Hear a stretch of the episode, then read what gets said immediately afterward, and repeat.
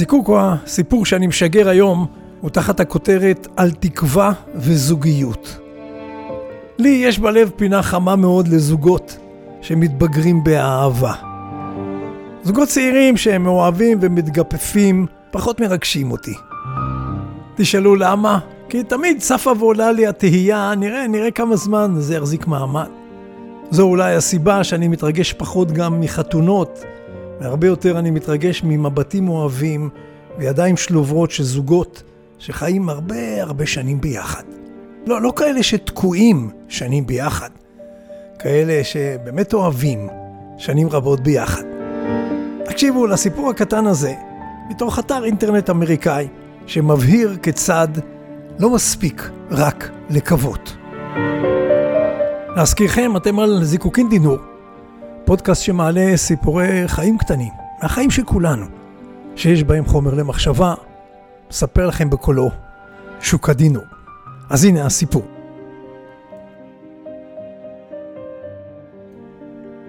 בעודי מחכה לאסוף חבר טוב בשדה התעופה של פורטלנד אורגון, חוויתי משהו מאותן חוויות משנות חיים, שבדרך כלל אתה שומע עליהם מאחרים, כאלה שמגיחות אליך בהפתעה. והנה זה כאן, מתרחש מולי, כמה מטרים ממני. בעודי מותח צווארי בניסיון לאתר את חברי בנות הנוסעים. הבחנתי באיש הפוסע מולי נושא שתי מזוודות קלות, עד שנעמד מאוד קרוב אליי, שם חיכתה לו משפחתו. בעודו מניח את מזוודותיו, הוא סימן לבנו הצעיר כבן השש, וזה קרב אליו, והם התחבקו ארוכות. כשהתרחקו דיים כדי להביט אחד בשני, שמעתי את האב אומר לו, איזה כיף לראות אותך, בן, התגעגעתי אליך. והילד חייך אליו בביישנות, השפיל את עיניו ואמר ברכות, גם אני אבא.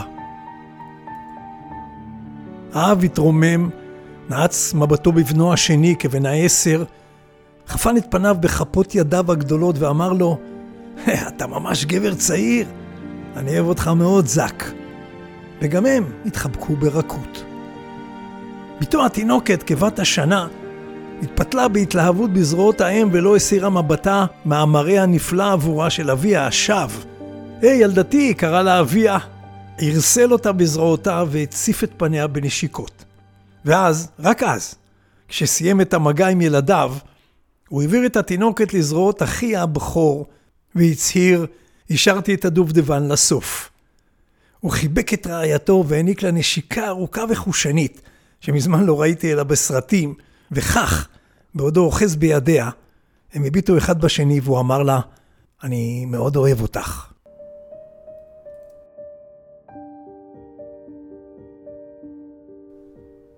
הם הזכירו לי זוג שזה עתה נישא, אבל לפי גילי הילדים הנחתי שזה לא כך. תהיתי לכמה שניות, ואז הבחנתי עד כמה נשבתי למחזה הזה של אהבה ללא תנאי. הרגשתי כאילו אני חודר לפרטיות של מישהו, ואז שמעתי את קולי שואל, כמה... כמה שנים אתם כבר נשואים? אנחנו ביחד כבר 14 שנים, הוא ענה לי בעודו ממשיך להביט בפני אשתו נעימת המראה. אם כך, אז כמה זמן היית בחוץ ולא התראיתם? שאלתי. האיש הסב את פניו אליי, עדיין מחייך, ואמר, יומיים, יומיים, יומיים שלמים. יומיים?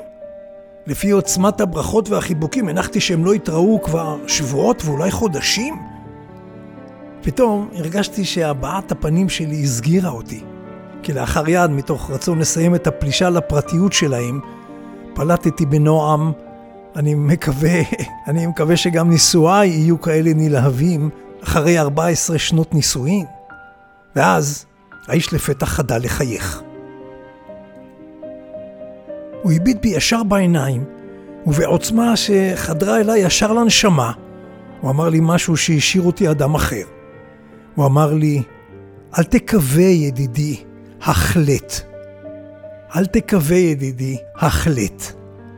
ואז הוא שב וחייך אליי את חיוכו הלבבי, לחץ את ידי ואמר, תחשוב על מה שאמרתי, תהיה לי בריא. סופר על ידי מיכאל הרגרוב, מתוך אתר אינטרנט אמריקאי בשם אקדמיק טיפס בלוג. אז אולי זו אהבה קצת מתקתקה מדי, ואולי זה גם קצת אמריקאי מדי, אבל האמינו לי, זו לא הנקודה. גם אין לי דבר נגד תקווה. אני חושב שתקווה מגלמת בתוכה אופטימיות ומאפשרת להתגבר על תקופות קשות, והרי היא במהות ההמנון שלנו ואחד מסמלי התקומה שלנו. אבל יחד עם זאת, תקווה מתאימה לדברים שאין לנו בהם שליטה.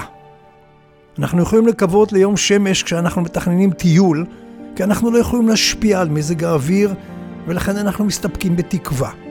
אבל הישענות רק על תקווה מסירה במידה רבה את האחריות מאיתנו. ולכן, בדברים שאנחנו יכולים להשפיע, וזוגיות היא דוגמה מצוינת, אכן מן הראוי להחליט ולפעול, ולא להמתין ולקוות. חומר למחשבה.